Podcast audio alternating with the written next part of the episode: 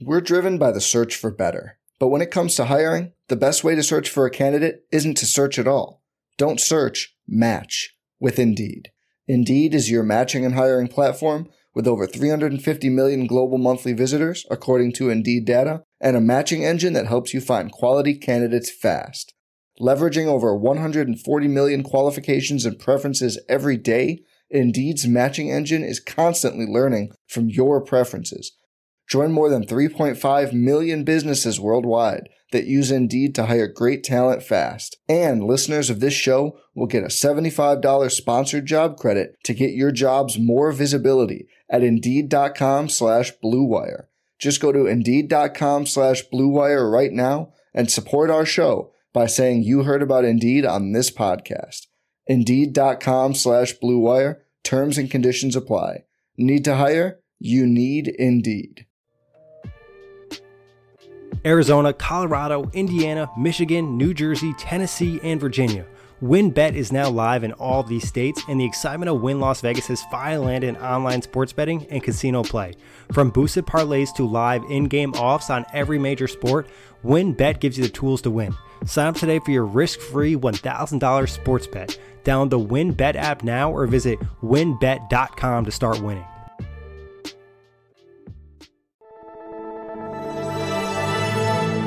Blue Wire.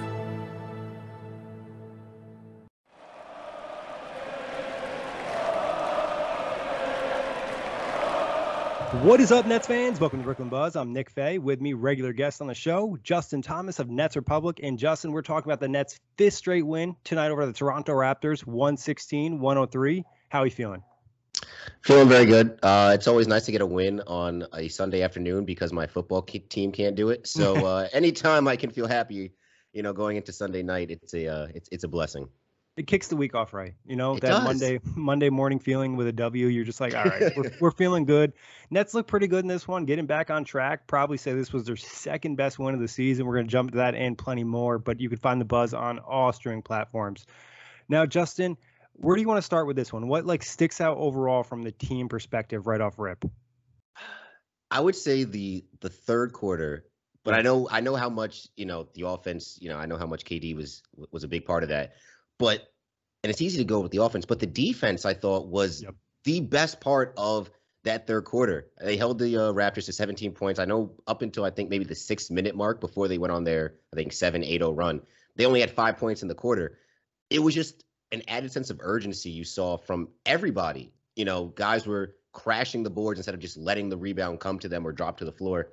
You know, the rotations were were were, were sharper. Uh, the contests were under control instead of flying out to shooters. They were chopping their feet. So I think that's really what stood out to me the most was just how good the defense was, especially because, as we know, the Nets don't play defense. So Yeah, I mean, you're definitely seeing this team turn up the defense, but like you said, that third quarter they just turned up the energy in general. I think Blake said something post game along the lines of like, "We said a couple things, we made a couple changes," and you just saw the energy come out from that third quarter, and they're just like, I think they started on a nice little run, and they took the lead back, and then you just kind of felt the confidence from the team, and the Raptors kind of being like, "Oh, damn, this this Nets team is pretty stacked," and we started to just see guys find that rhythm, and like you mentioned, the defense turned into offense, forced a couple turnovers, just was really playing good basketball and they won that quarter 35 to 17 and they never looked back from that point. you know, it's it's funny because as Nets fans, we know what their quarters are like, and they're usually bad. Historically, they've always been bad for Yeah. the Nets. It's like, all right, no matter how well the Nets start off a, a first half, oh damn, the third quarter's here. Oh wow, look, we gave up 40 points in the quarter. That's kind of tragic. But now with this Nets team, it's like, okay, it's it's eerily reminiscent of those Warriors teams, the the, the, the KD Warriors teams, even the Warriors team right before KD got there, where it's like you could play a perfect half of basketball, be up 15 points on the Warriors, and then by the time the first media timeout comes, you're down by eight, which is Yep. kind of what we saw in in in this in this one. Nets come out the gate firing 9-0 run. Uh, Bruce had a had had a bucket. KD had a three. Uh, Blake had a three. He had one of his four on the night, which Yeah. was team leading. So I mean, this the offensive firepower sans Kyrie is still very very strong with this Brooklyn Nets team.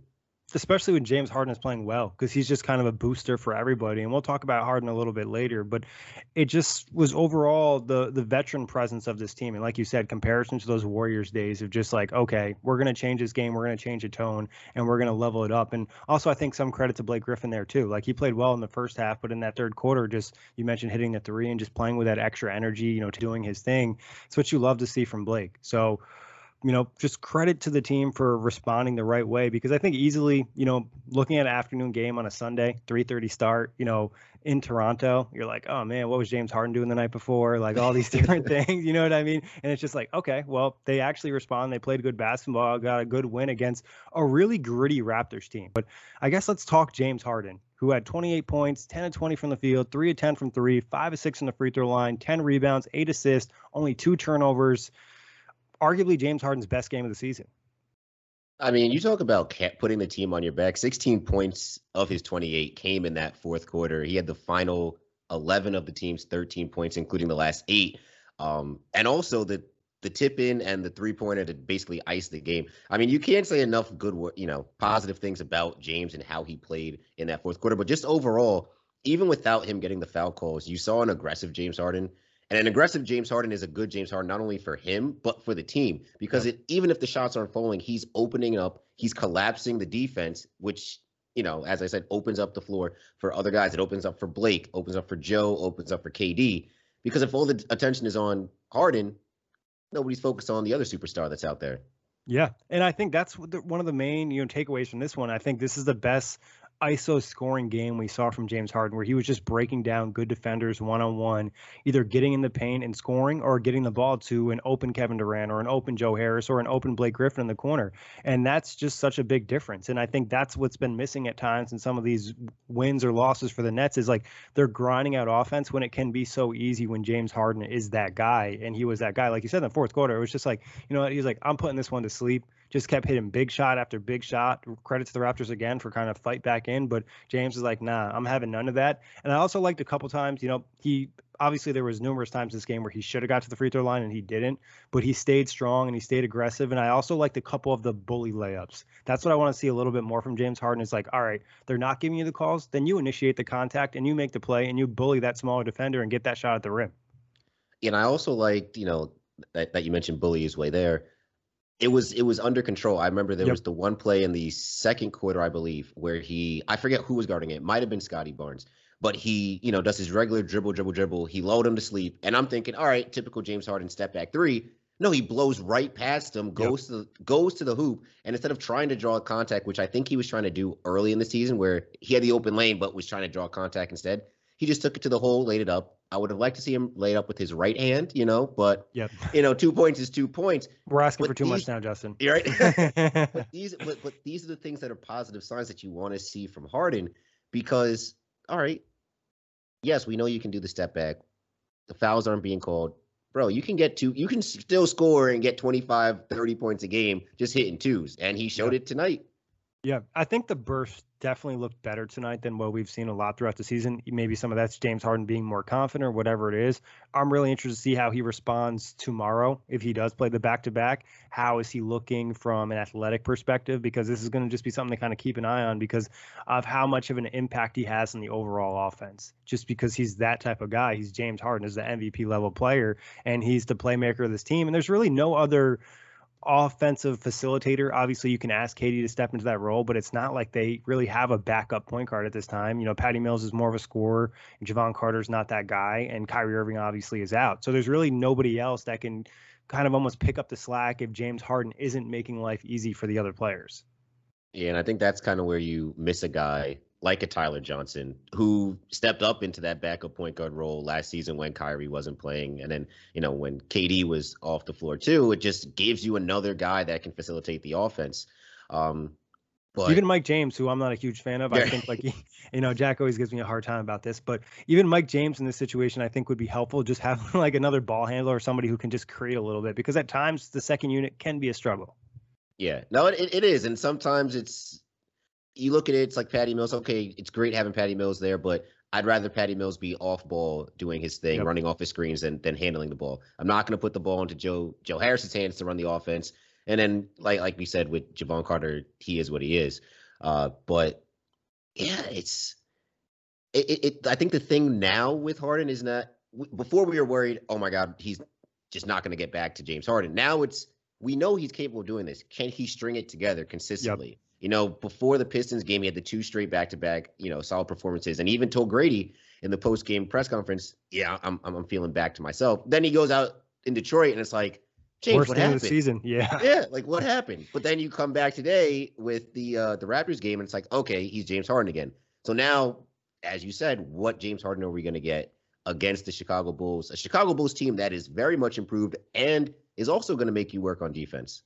Yeah, and it could be a team the Nets match up in the playoffs. You know, maybe a possible first or second round, depending on how the records kind of play out. So, you know, really happy for Harden. Hopefully, like you said, this is a building block for him to get back to his normal play. Because KD mentioned, I think post game too, is like this is what we need from James Harden. This is what we expect, especially with Kyrie being out. But we're driven by the search for better. But when it comes to hiring, the best way to search for a candidate isn't to search at all. Don't search. Match with Indeed. Indeed is your matching and hiring platform with over 350 million global monthly visitors, according to Indeed data, and a matching engine that helps you find quality candidates fast. Leveraging over 140 million qualifications and preferences every day, Indeed's matching engine is constantly learning from your preferences. Join more than 3.5 million businesses worldwide that use Indeed to hire great talent fast. And listeners of this show will get a $75 sponsored job credit to get your jobs more visibility at Indeed.com slash BlueWire. Just go to Indeed.com slash BlueWire right now and support our show by saying you heard about Indeed on this podcast. Indeed.com slash BlueWire. Terms and conditions apply. Need to hire? You need Indeed. Getting engaged is a moment worth cherishing. A one of a kind ring that you design at Blue Nile can help your love sparkle. Just choose your diamond and setting. When you've found the one, you'll get it delivered right to your door. Finding the right engagement ring can be nerve wracking. At Blue Nile, you'll have the expert guidance needed and a diamond guarantee that ensures you're getting the highest quality at the best price. Cherish all of life's moments and save up to 30% at BlueNile.com. That's BlueNile.com. Moving to Kevin Durant, 31 points, 11 of 18 from the field, 3 of 6 from 3, 6 of 6 on the free throw line, 7 rebounds, 7 assists but did have seven turnovers. I'm not going to give him all the blame for some of those turnovers because some of them were on his teammate. But overall, what'd you think of KD tonight? I saw a tweet post game that said, um, at this point, it's boring to uh, say Kevin Durant's the best player in the world. We got to start making something else more controversial, which. I wholeheartedly agree because there really is not a lot else to say about this man. Comes out the gate. I don't know what it is about coming out of the locker room, but I noticed his two highest point total games not not twenty. his two highest scoring quarters this game was the first quarter and the third quarter. 12 points in the first, 13 in the third. I don't know what it is. Maybe he just likes, you know, the Gatorade in the locker room, but I mean, they had the right color in Toronto. Right? Every game he comes out firing. It's almost like you got to take the over on Kevin Durant points. If it's at like seven and a half, take the over because every single game it's almost like seven, eight, nine, ten, eleven points he's putting up. And it's important for the Nets to get off to that hard start, especially since it does take James, I've noticed, even on his good games, a little bit to get into the flow of the action. So Kevin Durant is just the best player in the world. It's crazy. I don't know what else we got to do about it. Another 30 point performance game, uh, his 10th straight uh, 20 plus game, extending the streak that he, you know, uh, has for games 20 points to start the season. So it's, yeah, that's basically it's a great it. luxury to have. It, it really is. is. I mean, it's like uh, Jack was asking me, he wasn't able to catch this one. He was messaging me like, "Give me a quick summary." I was like, "KD is KD." Like that's pretty much what it is. You know, a light 31, seven and seven, no big deal. You know, 61% from the field, 50% from three. I will say something that did stick out for KD in this one. It was nice to see Harden be able to generate him some good looks. There were a couple plays where the defender even came off Kevin Durant to kind of help with James Harden. All right, that's a easy catch and shoot three for Kevin Durant, which isn't an easy catch and shoot three for everybody because the closeouts don't bother him unless it's Giannis or somebody like that. And also, I thought KD did a nice job in this one, kind of mixing up his bag. I like the way he's attacking the paint. There's like when he really needs a bucket, he's willing to kind of take whoever it is, take that contact, and just lay it in, throw it up there. And that's just a great luxury to have. That's how they won the Pistons game. I get so scared whenever KD drives because he just he's so skinny. Yeah. And like I'm just afraid every time he hits the floor. I know um he had a, he hit the floor a few times in this yeah, game. there was the one slip on the dunk. That one's Yes. Slippage Uh, is always injury esque. My heart uh, uh, and it was a great it was a great transition play from Yeah. uh, Harden and uh, KD. But when he came down and he slipped, I'm like, oh my god, he just tore his knee again. This is crazy. We got to stop. We got to stop playing him in Toronto. Yeah. Um, but yeah, like you said, you know, Harden getting him good looks. Like I, I can't believe people would actually help off of Kevin Durant, but that's just how good and aggressive James Harden is. Yeah. Uh, but oh my And goodness. defensively, I thought he was very good in this one too, providing a lot of just like contest and using his length against this, you know, smaller Raptors team. They have a lot of lanky wings, but they don't really play any like true centers. So having KD is a nice luxury. I think we even saw him at like the small ball five a little bit in this one, which is something we haven't necessarily seen a lot this season. Oh yeah, no, his switchability is great. I mean, you saw him on Pascal at points in the game. You saw him on Scottie Barnes Yep. um, at at points. OG he was on. He was on Boucher, so he can go all the way around. Even when he sometimes gets switched on to point guards, yeah, I think he did a, a pretty decent job. I think the rare times he was switched on to Gary Trent and uh, Fred VanVleet. So everything about Kevin Durant's game right now is at an MVP level. Uh, it's just amazing that the Nets have him, uh, and he's he. not it's amazing he's, a- 33 and coming off a torn Yes. Achilles too. You know what I mean? It's just like what best basketball of his career, arguably. Yeah, and say you want to lean on him to bail you out because I think it's important to have that guy. You saw in the second, not the second quarter, I'm sorry, the third quarter when Toronto's making that 8-0 run. Uh, Kevin Durant wing three pointer that sparks an 11-2 run uh, to end the quarter. Like you need a guy like that to not only get you that bucket at the end of the game, but also all right, the other team's going on a run. Kevin, go get go get us a bucket so we can quell the momentum swiss, uh, shifted in our direction. And I think it's just so draining for the opposing team where you feel like it's good defense or like there's just nothing you can do when he takes those pull up threes and like semi transition. It's just like, ah, man, like this guy is just like godly good. So KD in his normal bag. I guess let's talk a little Blake Griffin. Blake's best game of the season 14 points, 5 and 9 from the field, 4 of 6 from 3, 11 rebounds, 4 offensive, 3 assists, 0 blocks, 0 steals, and only 1 turnover. Just overall, love the energy Blake played with this one. Uh, yeah, no. Blake was uh Blake was tremendous. Definitely used that Pistons game as a uh, springboard, as as we were talking about, you know, before starting the recording. Um, you know, his four three pointers is that that that that that was a refreshing thing to see. I'm not expecting Blake to hit four three pointers every game, but just having that in his arsenal. And you saw the making shots opens up the game because in that third quarter, part of the 9-0 run, um, you know, he had a, a, a shot in the corner, wide open three. They ran out to him. They actually ran out to jump, pump fake, drove the little finger roll. I thought he was going to give us a, a signature Blake Griffin poster, but you know, two points is two points. Yep. But that's I think what really stuck stuck stood out to me is when his shot is on, it opens up the offense not only for him but for the entire team because now that's just another threat that the defense has to worry about.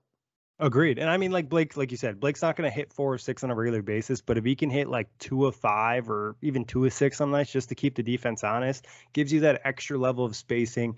And that sometimes it just allows you to kind of add momentum to the offense. Like you mentioned, the pump fake dribbling in. You know, sometimes someone's going to rotate and he's not going to get that layup, but then he's going to kick out a pass to somebody else and they're going to get open shot. So just good offense when Blake is hitting a shot. And it makes him less of a liability offensively because there's a couple games this year where you just saw teams ignore him on that end of the floor. It's going to be important for him to knock down some of these shots just to keep the defense honest. Yeah, and I think that's why you saw the Nets offense, you know, a bit clunky to start off the season Yep. because if your only three point threat is on the floor is Joe Harris and James Harden, and if Joe Harris isn't making his threes, then you really have no other three point threat because I'm not expecting KD to, you know, you know, hoist up four, five, six threes a game. This is this. Th- th- This is what you need Blake to do. You need Blake to be able to go out there and hit one or two threes a game. Keep the defense honest because you know, as I said, like if if, if the defense is running out to him, it just opens up the floor. Yeah, and in credit to Blake too for that like crazy dive into the backcourt to get that loose ball. Like he just went all out to get that, and they're just the type of plays that you need. And I think Steve Nash mentioned post game like, "Hey, we don't have Kyrie, we don't have this offensive pop that we had last year. We're still a really good offense, but we're gonna need more of those gritty defensive hustle type plays to win games." Yeah, and, and that's what Blake's been doing. You know, he he- he's he's been doing that since he got to the Nets. You know, but obviously he's not the same Blake Griffin from the the, the Clippers days. So he's gonna do the little things. That's what kind of makes it a little bit confusing sometimes when he doesn't box out and rebound. Yeah. because he's he's not afraid to you know throw his body in there to take a charge or to dive on the floor for loose ball. So sometimes when he's not boxed out, I'm like, Blake, this this isn't you. Like, what, yeah. what's going on here? But I do have a question for you in terms of you know Nash saying like without Kyrie the defensive identity is different. If Kyrie were here, would the defensive identity of the Nets still be the same as it is, or would it be kind of similar to last season's? I think we'd probably have maybe a combination. You know, I think we'd see improved defense because I think there's more defensive talent on this team. But then also, you have to remember Kyrie's getting a large chunk of those minutes. He's probably playing 34 a game. And I thought he was pretty good defensively last year. He's not elite or anything like that. And there are games where he kind of takes plays off and things like that. So I think defensively, you'd see improvement. And also, I think the Nets are running, you know, different defenses this year. You're seeing a lot more drop coverage where last year it was just kind of switch everything all the time. So I think there's different aspects. But overall, I think when Kyrie is back, because I believe he will hopefully play this season, I think the Nets will definitely have a better defense than what they had last season. What are you thinking? Uh, no, I, I got to agree with you on that. I did notice, um, you know, doing on um, some people's film analysis, like how the defense is different. Um, you know, and you also see you have the personnel, like you said. You know, Jevon Carter will fight over a screen. Uh, Joe Joe Harris has been kind of a revelation this year uh, for defense. He fights over screens now. He you know he gets back. You already know what you're going to get with Bembry, um, and even just the way that Blake and Lamarcus are able to to use their bodies and cover uh, the floor when they're in that drop coverage. Um, it is it, it, it is very encouraging. So it would it that's why I'm I'm conf- not not to say confused, but my mind does wander in terms of yes, I know we're if Kyrie were here, we're gonna get you know, way more Kyrie minutes than and Jevon Carter and and Bembry and you know Patty's minutes maybe a little bit down, but and as you said, he's he's no slouch on defense either. But you know, it is something to just keep in the back of your mind if in if in fact Kyrie does come back to the squad this season. Yeah, I think the best, like just from the most positive perspective, is just like, all right, now the Nets have multiple styles of basketball they can play. And I think that was always something I looked forward to for this season going in. It's just like, wow, there's a lot of different pieces on this roster. Steve Nash has a lot of tools and they can kind of adapt and play different ways. And I like the point you brought up about Lamarcus Aldridge and Blake Griffin. They both have some type of defensive impact, but it's in different ways. You know, Blake does a lot with his positioning and taking charges, and Lamarcus obviously not the fastest guy anymore, but does a great job of just utilizing his size and being a presence in the paint. He didn't, I don't think he had any blocks tonight, but he had a couple blocks in the previous game. So it's like they're just finding ways to utilize and play off each other and put themselves in the best position. And I think that's something you're going to commonly see throughout the first 10 games of the season. There's going to be ups, there's going to be downs until they truly find that rhythm. Yeah, I think Lamarcus has probably been the biggest, uh, one one of the bigger, you know, bright spots, especially because I never really considered him as a uh, a rim protector. You know, I you always knew he was stout defensively, you know, solid guy, but I never really considered him as somebody like, damn, don't go in the paint because Lamarcus Aldridge is there. But no, he's he's proven. I know he didn't have a block in this Raptors game, but the Pistons game, he had a ferocious block, and then even yep. blocked a uh, an alley oop attempt as well. Um, he does a great job of using his body. He stays straight up. He doesn't get into foul trouble, which is which is huge, especially because you know the Nets depth currently isn't that big with Claxton, you know, in the G League right now. Yeah. So, you know, it, it, it's been it's it's been a good sign seeing Lamarcus, uh, you know, have a positive impact the way he has on defense so far this season. Yeah, I guess let's move over to Lamarcus. Obviously, he was due to miss some shots, and we saw that happen tonight. Only two points, 0 3 from the field, 2 2 from the free throw line, six rebounds, but five assists. I think one thing that stuck out to me uh, with his second unit, and we kind of talked about in the last podcast, whether it was like Jevon Carter, Patty Mills, Bembry, Millsap, and Lamarcus Aldridge. We saw Steve Nash make the change in swapping Harrison for Jevon Carter, giving a little bit more spacing and off-ball options, and they were utilizing Lamarcus in the post and allowing him to kind of play out of there, and that's why you see the five assists. There's one pass in my head that sticks out where it's just like he gets the post touch, makes a cross court pass to Patty Mills in the corner for the wide open three. Oh, I love I loved that play. Oh yep. my goodness, I loved it. But and yeah, it, it's it's it's going to take I think a little bit more tinkering with that lineup. Um, For staggering, do, in my opinion, but at least yeah. this one is watchable. Where the Jevon Carter one at times was just like, ugh. Yes, no, I, and I do agree. Like with adding Joe in, in, instead of uh Carter, definitely did open up the floor a little bit, and you saw it. Um, I'd be interested to see if they work the offense through Lamarcus a little bit more. Yep. Um, but I, I do like getting him some post touches because he has really great footwork. I know he only only three shot attempts today. He missed his only shot in the mid range, so um, you know now he's missed six shots of his. uh He doesn't miss in, in the United mid-range. States. It's only uh, Canada. It's only Canada, so we can't go back to Canada anymore. Um, Yeah. But but no, yeah, and even the the, the post hook he missed um in the first half, I thought he got great positioning. You know, the shot just didn't fall. Um, you know, had a little bit of fumbles on some inside passes. Um, I believe I forget who was that passed him the ball on the inside. He kind of fumbled it, but ended up going to the free throw line anyway.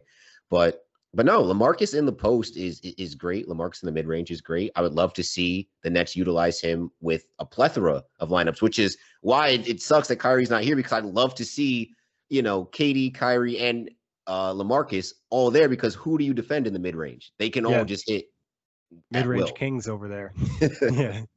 Yeah, like it really would be. I mean, I think seeing Lamarcus with some other guys at different points is going to be fun, but it's just such a, a nice, you know, nice option for Steve Nash to go to with that second unit, having a, a player as talented as Lamarcus Aldridge, who's still getting a good amount of attention too, because like you mentioned on some of those post touches, he was seeing double teams or like semi doubles or just, uh, you know, getting the attention of the defense. And that's what the Nets need when the stars on the floor. I think ideally, you know, Nash will do a better job of staggering Harden and KD to kind of have as many limited minutes as possible without those guys on the floor. But if you can steal some minutes here and there, you can't really complain about that. But moving over to Joe Harris, uh, 11 points, four of eight from the field, three of seven from three, four rebounds, two assists, zero turnovers.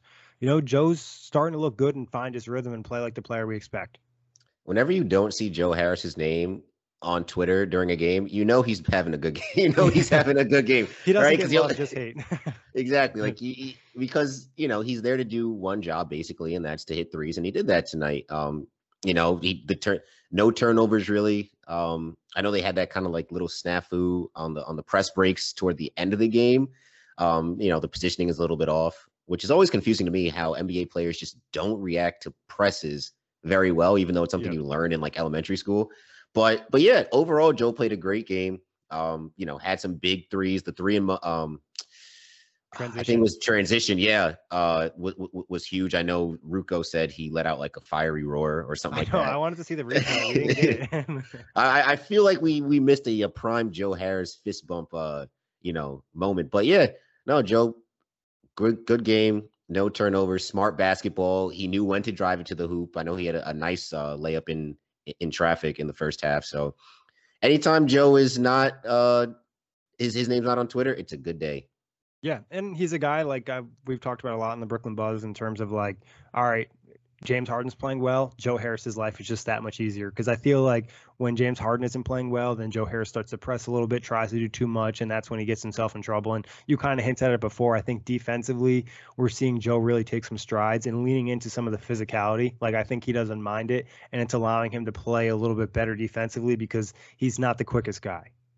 No, no, no, he's not. But he tries his heart out. Yeah, He tries his heart out. Um, but that and that's why I kind of like the when they have Patty Mills and Joe Harris on the floor at the same time because they're both not to say like Patty is lethal from three, but you have to get out on Patty Yep. uh when he's shooting. But they both kind of move around the floor differently. I know Joe does work around screens, uh, but Patty is legit just literally a ball of energy, just running around Yep. all the time, all the time, all the time. You don't really have to set up a play for him like the Nets kind of do with Joe Harris uh, on time on you know sometimes when they come down the floor.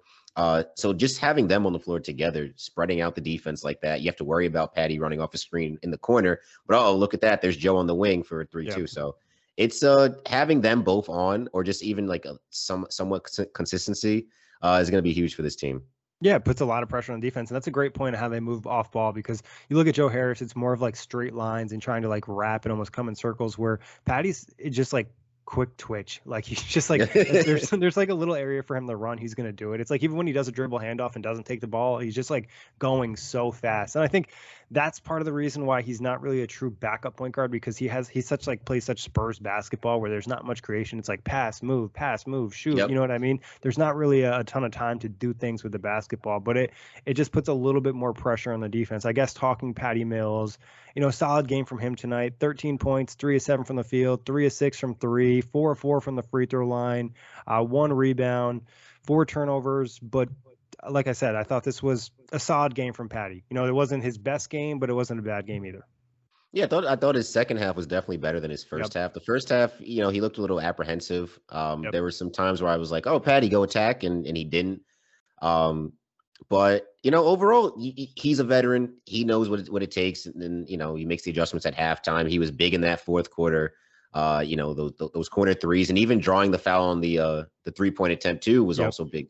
Uh, so you know what you see is what you get from Patty. We knew this is what was going to happen um, when he came over from the Spurs.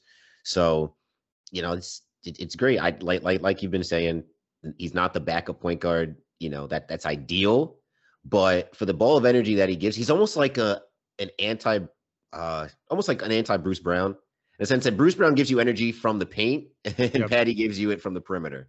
Yeah, and he gives you a lot too defensively with his rotations. I think on ball, one thing I'm starting to notice a little bit is that guys feel really comfortable shooting over him because he's just not the biggest guy, but he's at least going to make a lot of rotations and put pressure on you and just kind of make you a little bit uncomfortable in the right situation. Yeah, and that's all that's all you really want, you know, because yep. defense is basically, you know, 85, 90% effort. Um, and what he lacks in the physicality and the height department, he definitely makes up for in the heart. Um, yep. you know, there was a I believe there was one play I, I want to say it was Fred VanVleet. I thought Fred got away with a uh, a push off for an offensive foul. Yeah. But but Patty's just always in the right position. And you know, he like I said from earlier, he fights over screens. Uh so you know, this this is the defensive identity, I guess, for the Nets, the blue, and also congratulations to Patty being accepted into the uh, blue collar crew. So, yeah. you know, this this is going to be huge for us. The acceptance rate is not very high, so real credit to him. He's working hard for that. But uh, a guy who I'm surprised isn't in the blue collar crew, and that's Bruce Brown. You know, 12 points, 6 11 from the field, 0 2 from three, four rebounds, two assists, two steals, one turnover um, and zero fouls, which is kind of crazy for Bruce Brown. But just Bruce just does his job, and I thought today, you know, he did a nice job of finding the openings and hitting some of those floaters. wasn't anything too crazy, but just came in and did his job. And that's what he does, and that's why yeah. it's, it's always, you know, confusing when Nash didn't have him in for the first two games of the season. Uh, but no, he's a guy. He comes in. He doesn't get flustered by any any situation, whether it's the beginning of the game, the last thirty seconds. He knows what his job is. You know, the lights, the pressure don't doesn't get to him. Um, I just marvel at how composed he is whenever he gets the ball in the paint. He doesn't yeah. panic. He's not looking for the, you know, he's not automatically looking for a shot. He's not automatically looking for, you know, the kick out. It's almost like a quarterback just going through his, you know, his reads and his, his progressions. It's like, all right, my first read is the shot. It's not there. All right. Second read is Joe Harris in the corner. That's not there. All right. Let me back it out, give it back to KD, give it back to Harden, and we'll re- yeah. reset this thing. Yeah. And I thought just like overall, the floater in this one just looked good. It looked like it was in rhythm where some of the other games he was trying to go maybe a little too high with it. Just mm-hmm. really on point. And like you said, just very composed player, just understands his role with his team and just has a real knack for finding the open space. And I think that's a credit to him. Like he doesn't have the best three point shot, but he finds other ways to have impact offensively. And he just did a really good job defensively, like he does every game, of just using his shoulders and really just making guys earn every bucket they get you know, it's, it's funny. Like the, you you notice when Bruce Brown is not on the floor offensively because there was times when he was off, and I believe Bembry was on, and I think Harden had the ball on the left wing, and I'm like, all right, look at all that wide open space in the paint. Bembry, just yeah. come down, sit yourself there, and, and Harden's going to find you. But he didn't. He kind of stayed on the perimeter. I'm like, see, this is why Bruce Brown is so important for this because he dissects and gets into those small crevices and makes the defense rotate. Yeah, and I think they said something on the broadcast too, and that it's like really a skill being to play with some of these stars and understand how you can help them. And like even like you mentioned, having Brown on the floor, he does a great job of just like touching the basketball and helping guys get out of tough spots. Even if it doesn't mean he's going to shoot, it's just going to set up the next action of the play or put somebody else in a better position. But I guess let's talk DeAndre Bembry as well. You know, five points, two or three from the field, one of one from three, three rebounds, one assist, one steal, um, three turnovers, I mean, one turnover, three fouls. Bembry continues to impress and really earn a spot in this team in this rotation. Yeah, I would say one of those fouls was probably unwarranted because he definitely got that clean in the uh yeah he looked in like the third jumped, quarter, like almost jumped the route. If we're talking yeah. about comparison to football, you know what I mean? He just anticipated the motion, boom, boom, boom, and even you know Bembry just constant like chaos and is what he brings, and I described it in like a good way. You know, defensively, there's just like always plays are happening when he's out there. Yeah, it, it's it's it's controlled chaos, and that and that's what you want. You know, I, I don't think any of us kind of predicted at the start of the season that we'd be seeing DeAndre Bembry in the the lineup in the last like four minutes of, of a basketball game. That's not a blowout. Um, but no, he's definitely earning his spot uh, and is and is earning you know minutes with each passing game. Uh, he he's also is kind of like Bruce in the sense that he knows what his job is on offense. He's not yeah. going to do too much. Um, you know, he knows he's out there not to shoot when he's not supposed to, Jevon. Uh, but you know, if the shot's there, take it. And if it's not, pump fake and get it back to your star and, and reset it. Um, but his energy on defense is, I mean, you can't say enough words, enough positive things about about it. And it's nice and it's comforting knowing that you can have somebody that you don't have to worry about on the defensive end. Yeah.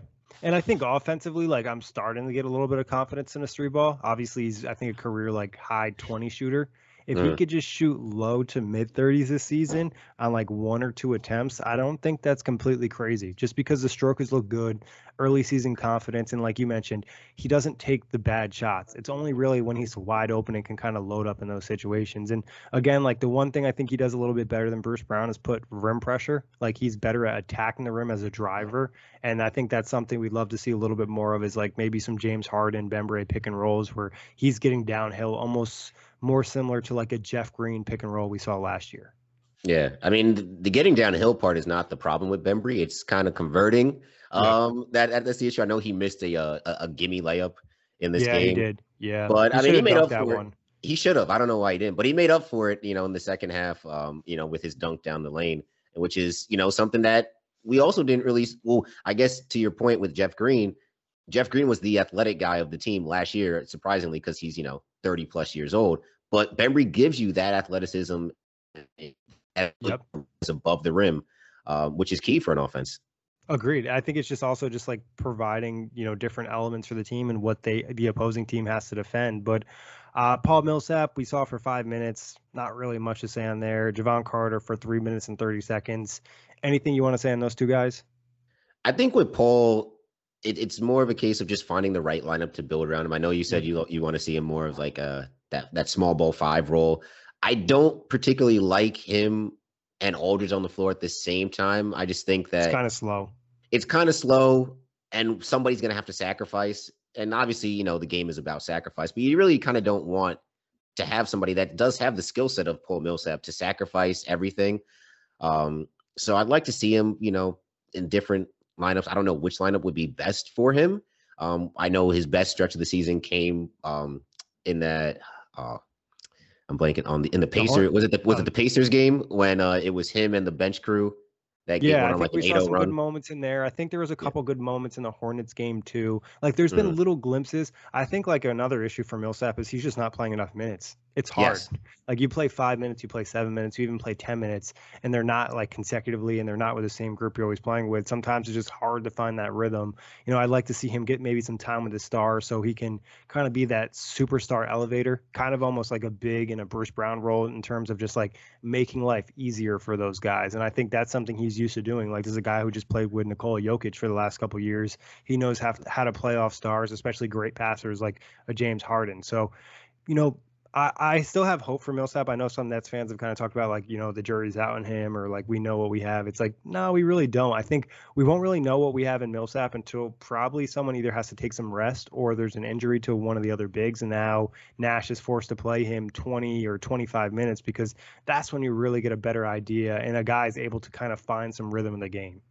Yeah, and perhaps we'll see that. You know, and the I know the Nets do have a back to back with Chicago, so who knows if LaMarcus uh, is going to play in that game or how many minutes he does. Um, but you know what? It's honestly for, for anybody that says the jury's out on Millsap. I mean, I just I just don't understand how you can say that. I mean, he's yeah. has he even has he even logged 48 minutes of gameplay yet this yeah. season? So, um, you know, I I, I think you still got to give it some time. Um, but it's honestly a good problem to have, right? You know, yep. last season the whole big problem with the Nets was aside from defense was all right, who, what do you have in the front court? Because obviously it's not DeAndre Jordan. And when you lose Jarrett Allen, it's like, all right, well, you're kind of just relying on Blake Griffin. Yep. Uh, but now, all right, you have, you know, you know what you have in LaMarcus. Uh, you know what you have. Well, we'll see if the consistency is there with Blake. We don't really yet know anything with Claxton, but if Claxton can come back and, and prove that he is the guy that we hope he is, all right, well, now you have four viable options at your center and power forward position uh, that you can interchange and you know mix and match with. Yeah, and that's just different tools for Steve Nash and James Harden. I think obviously when Claxton is back, you'll get some more rim running from Clax, and that'll kind of add another element to Harden's game that's going to be important. But Justin, anything else you want to talk about from this one? You know what? I got to give credit to Steve Nash. Yeah. Um, I know he gets a lot of slack. Um, you know, and some some of it is deserved lack of use of time timeouts and his rotations. But I thought, you know, him him bringing in Joe instead of Jevon was was was huge. Um, him calling a timeout even when the Nets were up because he could kind of set the Raptors and the Nets were kind of a little bit out of sorts. That was huge because uh, I know we've seen in the past where he just kind of lets the players, you know, run it out, which is not a bad option sometimes. But then there's sometimes where you just got to kind of call a timeout and you got to be the coach. Yeah. Um, I was surprised he didn't call timeout when the Raptors made that uh, run late in the fourth quarter, but he trusted the superstars and James Harden came through for him. So I thought this was a very good game for uh, for Nash uh, from a coaching standpoint. You just gotta, you know, the, the thing with him also is consistency. You know, can he consistently, you know, be good at feeling the game, calling the timeout, or using a challenge at the right time? Yeah, and I think another thing for Nash too is like he's starting to get a feel for what he has with his team. I think a lot of people kind of undervalue the fact of like, hey, this is a new group and a lot of different guys, and you kind of got hit with the news that you're going to be missing your third best player like two weeks before the season. You know what I mean? And now like, all right, how do we adjust? How do we fit all these guys in? And how do we make it work? But five game winning streak. Think they're playing some nice defense. Offense is finally starting to click. James Harden is starting to find his rhythm. Same thing for Blake. Kevin Durant is that guy and overall things are looking really good for the Nets, and it should be a fun game tomorrow against the Bulls. Yep, and it, and it helps that you start the season off with that as many new additions with the Nets that, that the Nets have. It's it's comforting knowing that they start the season off against not to say you know pushover teams, but not true championship contenders. You know, you played the Heat, you played the uh, Bucks, and you played the Sixers. But other than that, you know, the teams that they're playing right now, like the Hornets, the Pacers, uh, you know, it's fringe fringe playoff teams. Uh, you know, you got a, a, test tomorrow against the uh, the Bulls, but you know, it, it, it's nice to know that they have the ability to, you know, as Nash said, you know, find out what he has before you actually have to, you know, take the real test. Yeah, I agree. I think this is what you want. You want to kind of build some momentum on both ends of the floor and see what you have, and then all right, you know, we get a big matchup against the Bucks again, or maybe a matchup of the Warriors, and you're like, all right, this is this is a true test. But still, I think for this team, you're probably still looking probably 10 more games for them to really start to hit rhythm. And then there's always just going to be the underlying factor of Kyrie Irving. You know, is Kyrie yep. going to be back or is he going to be out the whole year? We don't really know. But Justin, always a pleasure talking Nets with you. You want to tell the people where they can find you? Uh, yeah, you can find me on Twitter, J underscore Thomas underscore 24. Also um, on a podcast, Sarah Toby Sports Podcast, doing sports and anime. Um, Great combination. Yep, you know, it's it, it, it's great. I love it. I also love. Did you I, did you check out the um like but then when the season first started, the NBA dropped. I think Bleacher Report dropped that like Naruto NBA fusion video. Yep. Yeah, no, that, that, that was great. That was great. They had the Nets as the Akatsuki. I'm trying to figure out who which, which members of the Nets are which Akatsuki members, but you know, if you have any that ideas, whole, just let me know. That might be a whole podcast for you. right. um, but like I said, always a pleasure talking Nets with Justin. And you can find the buzz on all streaming platforms. I'm Mark Chapman. Welcome to the Planet Premier League podcast. Each week, Cesc Fabregas, Nedum Onuoha, and myself talk all things Premier League. As a player, you don't have time to talk. No. You don't have time to make a plan. You just need to deal with wave after wave after wave. We watched Coach Carter, and he said, "Oh, afterwards, the game's just about doing this for your teammates." And I remember looking around halfway through the film, and half the squad was asleep. Planet Premier League. Listen wherever you get your podcasts.